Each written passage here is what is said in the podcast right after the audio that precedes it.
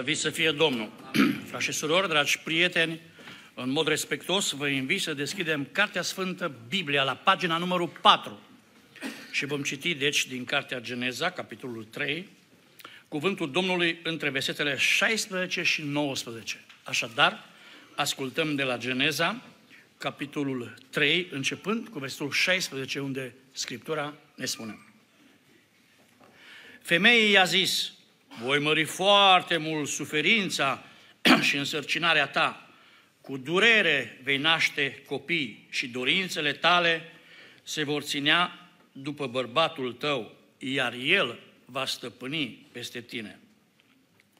Omului i-a zis, fiindcă ai ascultat de glasul nevestei tale și ai mâncat din pomul despre care îți poruncisem să nu mănânci deloc din el, blestemat este acum pământul din pricina ta. Cu multă trudă să scoți hrana din el în toate zilele vieții tale. Spin și pălămidă să-ți dea și să mănânci iarba de pe câmp. În sudoarea feței tale să-ți mănânci pâinea, până te vei întoarce în pământ, căci din el ai fost luat, căci sărână ești și în sărână te vei întoarce. Amin. Mulțumim, Doamne, pentru aceste momente de sărbătoare. Mulțumim, Doamne, că avem șansa să ne închinăm înaintea Ta. Este un har pe care ni l-ai dăruit. Mulțumim, Doamne, că în această lume mizerabilă ne-ai deschis ochii să înțelegem voia Ta. Mulțumim, Doamne, pentru că Tu ai adus armonie în mintea noastră, în inima noastră, în sufletul nostru și ne-ai dat certitudine încă din lumea aceasta. Mulțumim că în această dimineață ești în mijlocul bisericii tale. Mulțumim că ești Domnul nostru și Dumnezeul nostru. Vorbește, Doamne, căci robii tăi ascultă. Amin. Luați loc.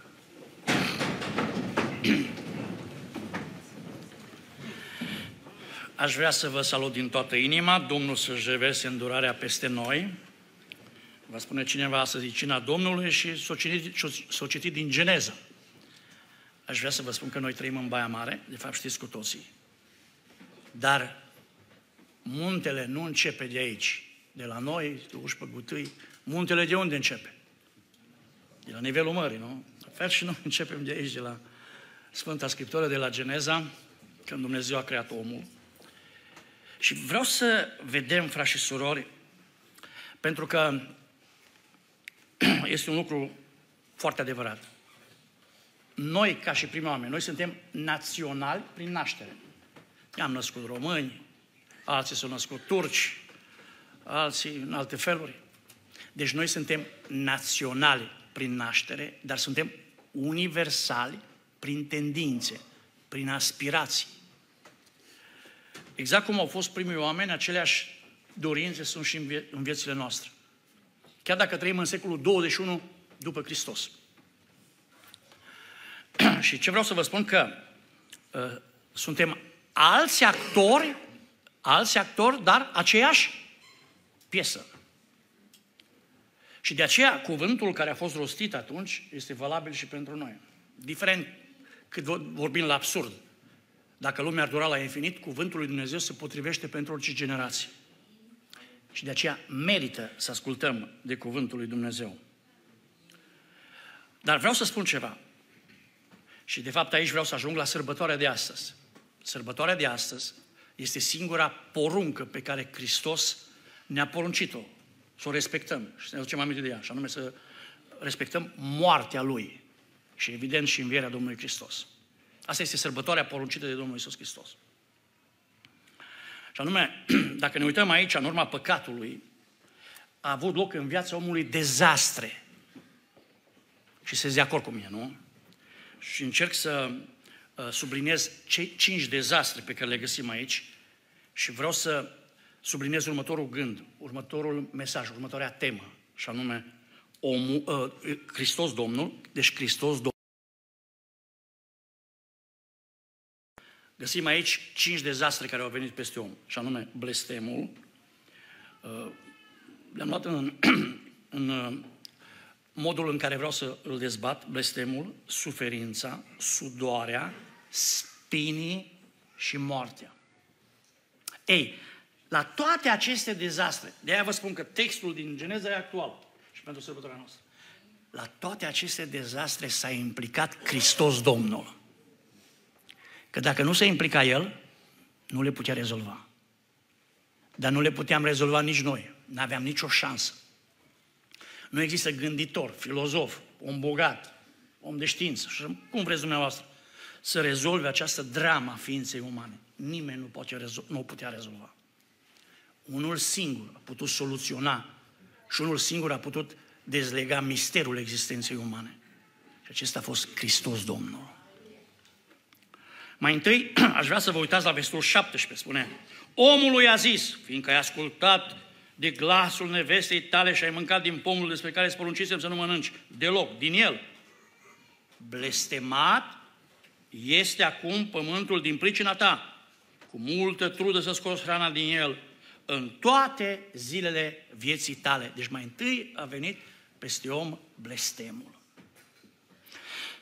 Știți când a fost blestemat omul?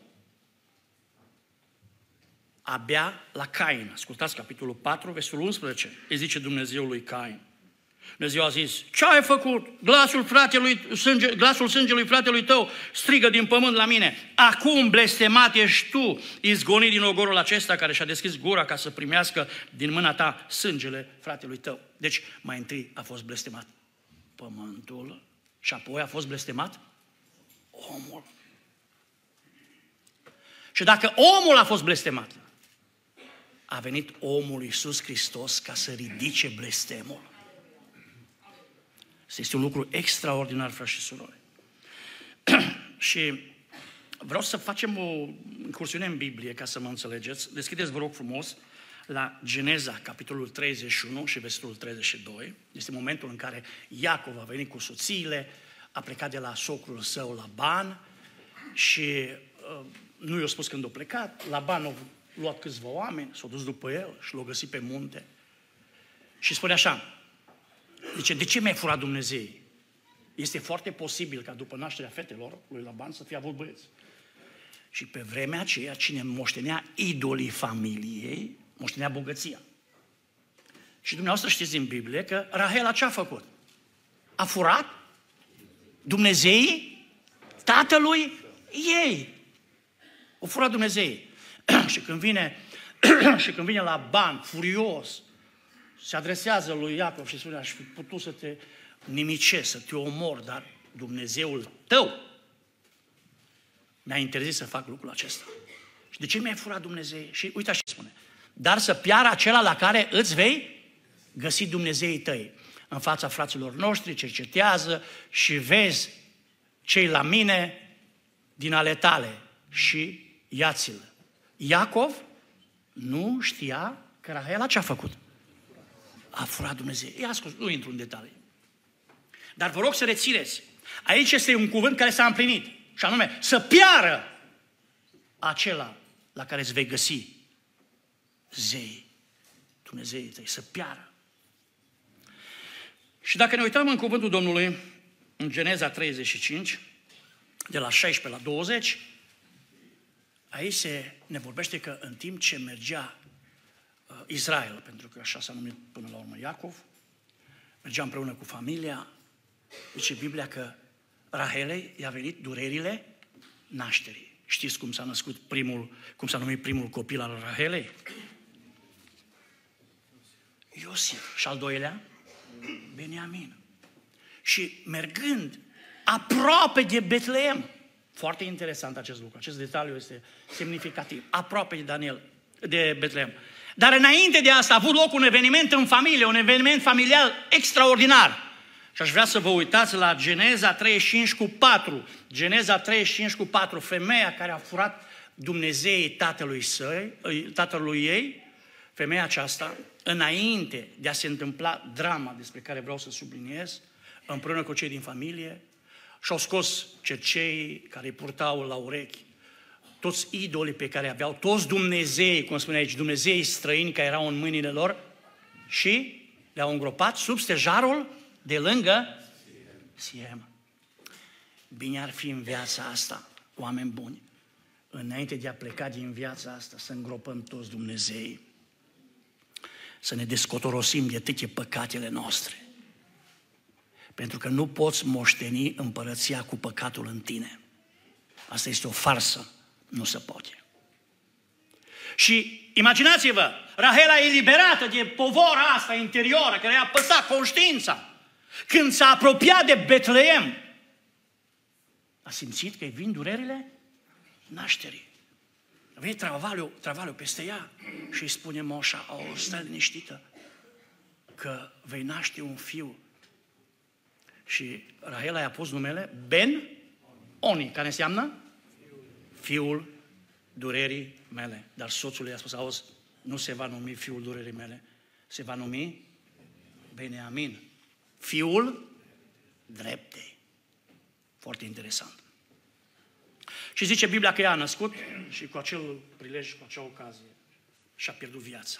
Și acolo, la mormântul Rahelei, aproape de Betleem, atenție, acolo unde s-a împlinit blestemul, a ridicat un stâlp. Dar ce interesant este că acolo unde s-a împlinit blestemul, s-a născut cineva în Betleem care a venit să ridice blestemul și să aducă binecuvântarea. Și acesta este Hristos Domnul. Slăvit să fie numele Domnului. Câtă unitate este în Scriptură, câtă frumusețe este în Scriptură. Deci acolo unde, unde blestemul s-a împlinit, a murit. Rahel a murit. Acolo, aproape de Betlehem, deja casa pâinii la Betlehem, s-a născut Isus, Fiul lui Dumnezeu. De ce? Pentru ca să rezolve problema blestemului. Și acum ascultați la Galateni, capitolul 3, versetele 13 și 14. Hristos ne-a răscumpărat din blestemul legii, atenție, făcându-se blestem pentru noi, fiindcă este scris, blestemate oricine este atârnat pe lemn, pentru ca binecuvântarea vestită lui Avram să vină peste neamuri în Hristos Iisus. Așa că, prin credință, noi primim Duhul făgăduit. Deci acolo unde s-a împlinit blestemul și a ridicat un stâlp, tot pe un stâlp, pe cruce, a murit Fiul lui Dumnezeu. Pentru ca binecuvântarea lui Dumnezeu vestită prin Avram să vină peste noi.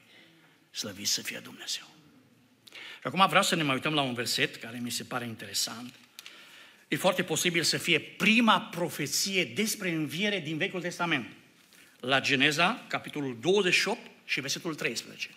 Când Iacov, când Iacov fugea de fratele său Esau și se îndrepta către uh, Laban, știți că a luat o piatră, a pus-o sub căpătâie, a făcut din piatră pernă, a dormit și a avut un vis. O scară imensă. Un vârf atingea cerul și celălalt uh, capăt atingea pământul. Și îngerul Dumnezeu ce făceau? Urcau și coborau. Nu coborau și apoi urcau. De ce? Pentru că îngerul Domnului te bărește în jurul celor ce se tem de el. Când crezi că ești cel mai singur, Dumnezeu e de partea ta. Vreau doar un singur exemplu. Vă aduceți aminte de Ilie care s-a ascuns în pește. Și spune, Ilie credea că Dumnezeu l-a lăsat singur, că e singurul sfânt din vremea aceea, că nu are nicio șansă să scape de Izabela. Momente grele pentru el. Și vine Dumnezeu și îi pune întrebarea, ce faci tu aici, Ilie? Adică Dumnezeu era lângă Ilie. Ce faci tu aici? Adică Dumnezeu a venit lângă el. Totdeauna în viața asta, eu nu știu problemele cu care te confrunți. Faptul că a plecat tata la cele veșnice, faptul că treci printr-o suferință, printr-un necaz, ai copii care suferă. Sunt multe încercări în lumea asta. Nu uita, dacă tu ai impresia că Dumnezeu e în cer, vreau să te asigur în această dimineață că Dumnezeu e lângă tine. Și că Dumnezeu te cunoaște. Asta este o veste extraordinară, nu inventată de mine. O veste pe care ne-o dă Scriptura. Slăvit să fie Dumnezeu. și ascultați, și Domnul stătea deasupra ei și zicea, eu sunt Domnul Dumnezeul tatălui tău Avram și Dumnezeul lui Isaac. Pământul pe care ești culcat ți-l voi da ție și seminției tale. Aș vrea să remarcați aici, promisiunea, făgăduința este personalizată, ți-o dau ție. Știți că această promisiune apare personalizată și la Iacov, Dar și la Isaac și la Avram. Diferența între Avram și ceilalți e că la Avram apare de două ori. Și probabil și pentru evrei, dar și pentru neamuri. De aia apare de două ori la Avram. Deci promisiunea lui Dumnezeu, făgăduința lui Dumnezeu, sunt pentru lumea întreagă. Nu uita în această dimineață, făgăduințele lui Dumnezeu sunt și pentru tine, omule bun. Trebuie să te bucuri de asta și să lauzi pe Dumnezeu. Așadar, vă rog să remarcați, ce pământul în care ești culcat, ți-l voi da ție. Și zicea Chiril al Ierusalimului, zice așa că Hristos a fost introdus, deci după ce a murit, a fost introdus în pământul blestemat. Deci pământul era blestemat, Hristos a murit și a fost introdus în pământul blestemat ca Hristos să sfințească pământul. Și asta s-a întâmplat.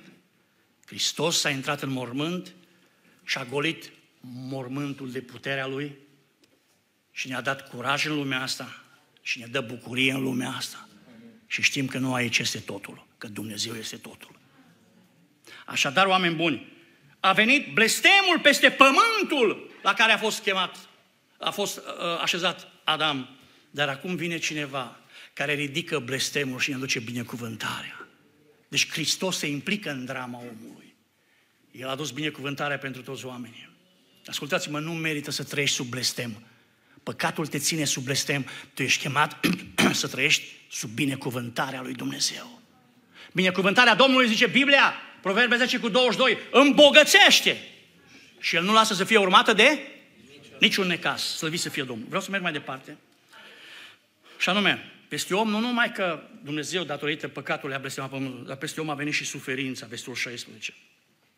Femeia a zis, îți voi mări foarte mult suferința.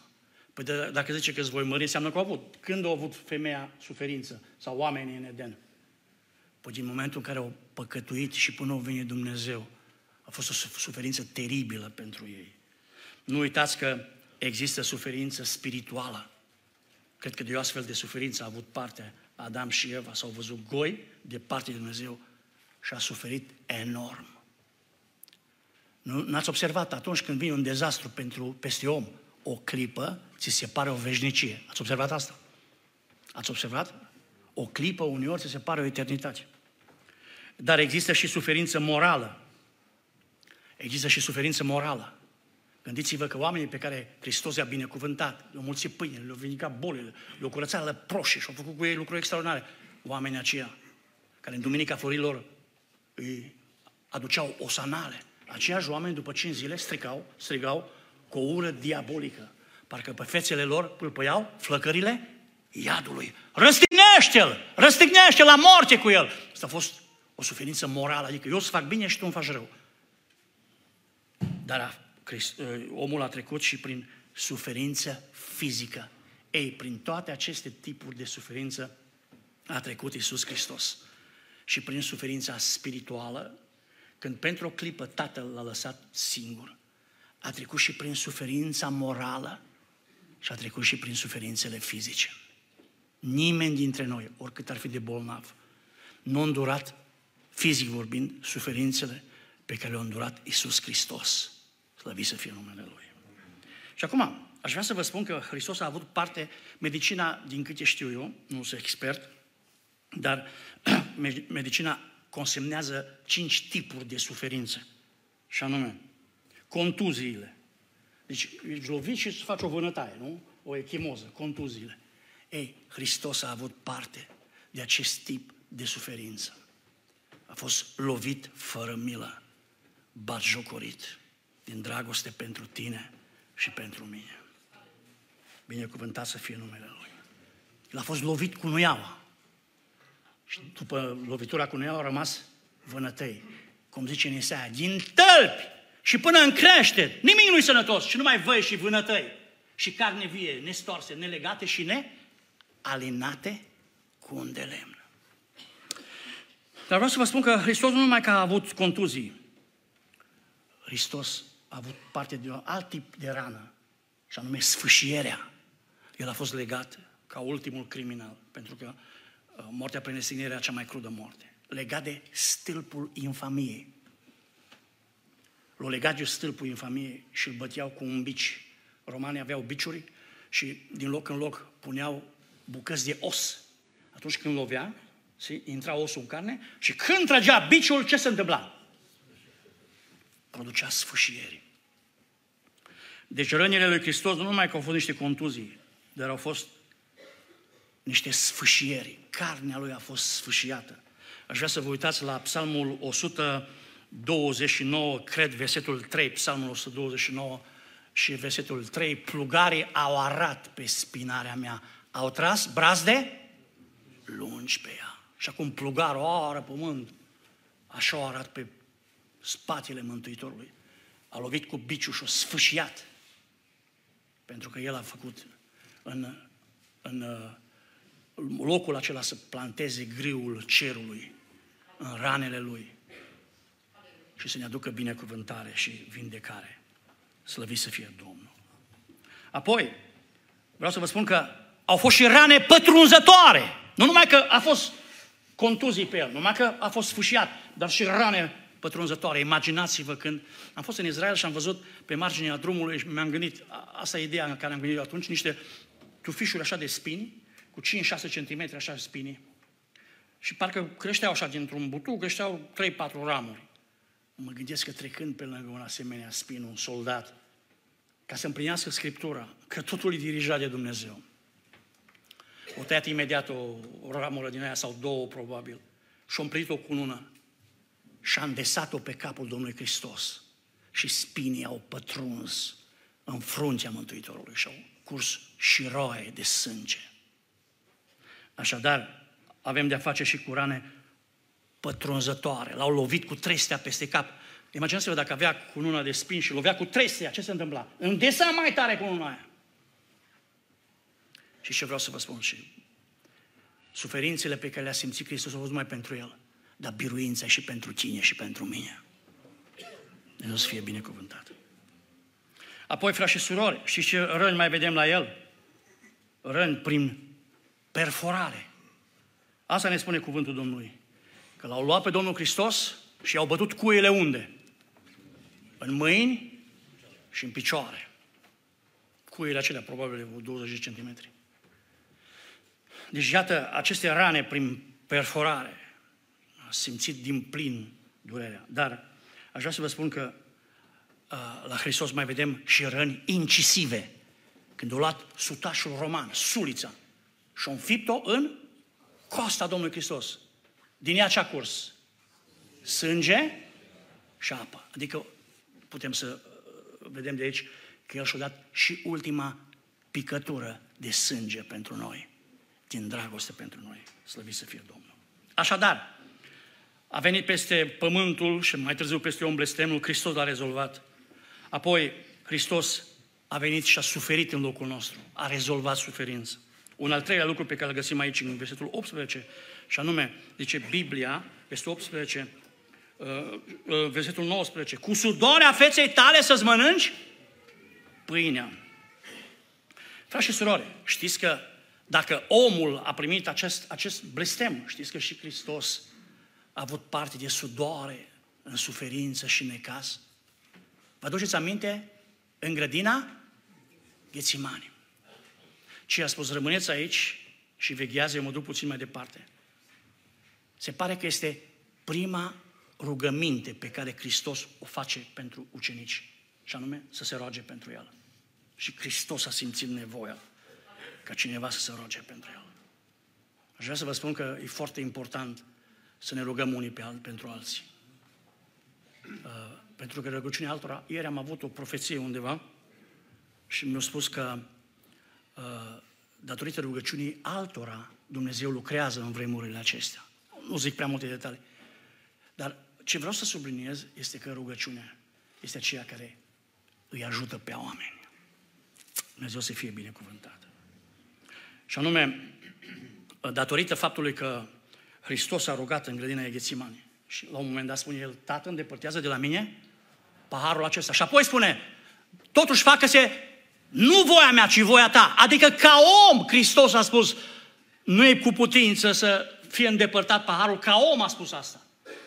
Dar ca Dumnezeu a spus, Tată, facă-se voia ta. Și a avut loc o, un moment în care vasele de sânge la glandele sudoripare, vasele de sânge sunt foarte dese și datorită stresului și a suferinței, acele vase au pleznit și prin sudorație, prin transpirație, sângele a ieșit în afara corpului. Vă dați seama cât de mult ne-a iubit Hristos. Cât de mult a acceptat să moară pentru noi și a dat viața pentru noi. Dumnezeu să fie binecuvântat. Deci sudoarea cu care omul trebuia, zice Biblia, cu sudoarea feței tale, să muncești, nu? Dar mulți cu sudoarea feței mănâncă pâinea. Trebuie să o câștigi cu sudoarea feței. Adică Dumnezeu ne cheamă în această viață să înțelegem că Hristos a rezolvat problema noastră. Prin, dacă mi-acceptați ideea, prin batista dragostei, a șters sudoarea de pe fața umanității și ne-a dus binecuvântare și fericire. Slăvit să fie Dumnezeu. Un alt lucru care a, fost, a venit peste om atunci și pe care l-a rezolvat Hristos, la versetul 18, și anume spinii. Versetul 18 spune, spini și pălămidă să-ți dea și să mănânci iarba de pe câmp. Spinul și pălămida n-a crescut când, când Dumnezeu a creat lumea și l-a creat pe om, ci după căderea omului. Ce înseamnă spinul? Spinul este simbolul păcatului, frați și surori. Aș vrea să ne uităm la profetul Mica, la capitolul 7 și versetul 4. Mica, capitolul 7 și versetul 4. Ne spune aici cuvântul lui Dumnezeu că cel mai bun dintre ei este ca un mărăcine. Cel mai cinstit este mai rău decât un tufiș de spini. Și noi am ajuns un mărăcine, un tufiș de spini. Dar cu toate astea Dumnezeu ne-a iubit. Vă aduceți aminte când Moise a mânat într-o zi turma socului său până dincolo de pustie. Ce zice Biblia? Că la un moment dat, ce s-a întâmplat? Un rug a început să ardă, un rug, adică un spin. Nu era o problemă să se aprindă un rug în pustie, datorită faptului că uh, secretul un soi de rășină care la temperaturile înalte se aprinde. Și ceea ce a atras atenția lui Moise a zis, bă, dar de ce nu se mai mistuie rugul ăsta? Adică arde, dar nu lasă cenușă. S-a întors să vadă. Și când te întorci să vezi minunea lui Dumnezeu, întotdeauna Dumnezeu te binecuvântează. Ce vreau să vă spun în această dimineață, frați și surori, că dacă Dumnezeu și-o trimis slava peste un spin, Dumnezeu poate să trimită slava și peste tine și peste mine. În locul spinului va crește chiparosul, zice în Isaia. Și în locul mărecinilor va crește mirtul. Adică e vorba de înălțime, chiparosul, E vorba de mirt care răspândește miros frumos. Când Dumnezeu își revarsă slava peste un păcătos, Dumnezeu îl înalță și Dumnezeu îl umple de miresmele cerului.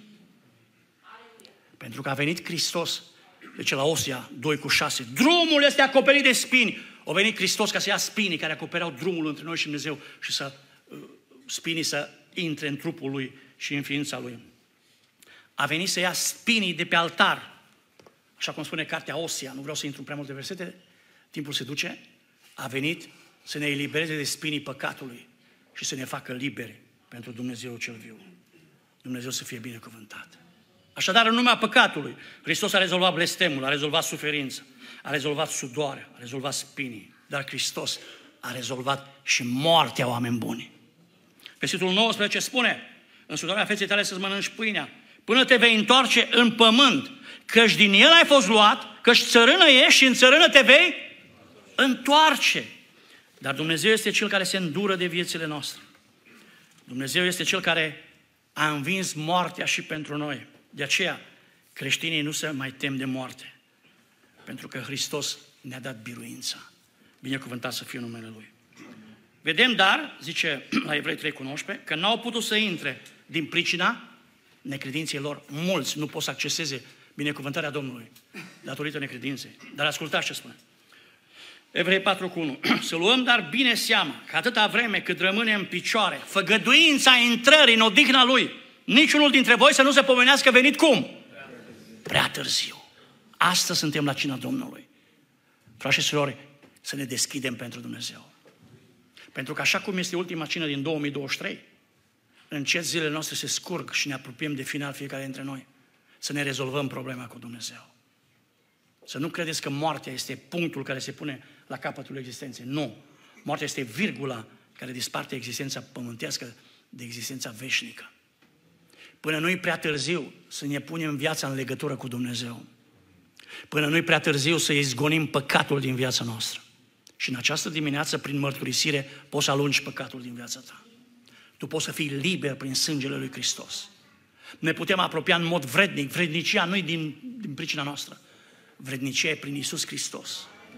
Ca fiul risipitor care s-a întors și tatăl l-a făcut vrednic, nu pentru că merita, ci pentru că tatăl îl iubea. Avem un Dumnezeu care ne iubește. Că și nouă ni s-a adus această veste bună ca și lor, dar cuvântul care le-a fost provăduit nu le-a ajutat la nimic, pentru că n-au găsit credință la cei ce l-au auzit. Haidem, dragii mei, dacă auzim cuvântul, să credem în acest cuvânt. Dumnezeu să transforme viața noastră.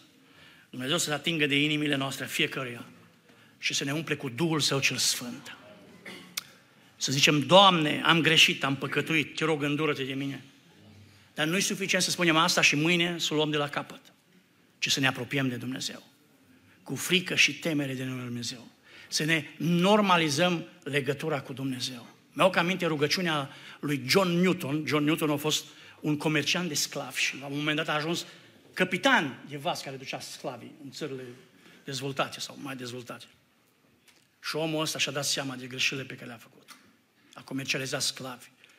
Și-a dat seama de păcatele pe care le-a făcut. Și s-a întors la Dumnezeu. Și când s-a întors la Dumnezeu, a alcătuit imnul care se mai cântă și la noi, unul dintre cele mai frumoase imnuri. Mărețul Har m-a mântuit. Este scris de John Newton, cel care a fost un comerciant de sclavi și care a devenit capitan de sclav și care și-a dat seama de păcatul lui. Numai Sfântul Apostol Pavel s-a căit mai mult decât s-a căit Newton. Și știți ce a spus? A început să-și piardă memoria. Pe final, a păsat de viață și de bătrânețe. A spus un lucru extraordinar și anume. Nu mi-aduc aminte aproape nimic din ce am știut.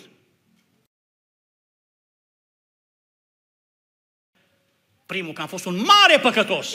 Cel mai mare păcătos. Și al doilea lucru, că Hristos este Mântuitorul meu slăvit. Ține minte în această dimineață, omule bun. Și eu și tu suntem mari păcătoși. Dar avem un Mântuitor slăvit, care este Isus, care e în mijlocul nostru, care e viu în vecii vecilor, care pledează la Tatăl pentru noi, care a spus nu numai la cruce, Tată, iartă că nu știu ce fac. El spune și în dimineața asta, Tată, iartă-i. El se îndură de noi. Să venim cu mărturisire înaintea Lui și Dumnezeu să ne binecuvânteze. Amin.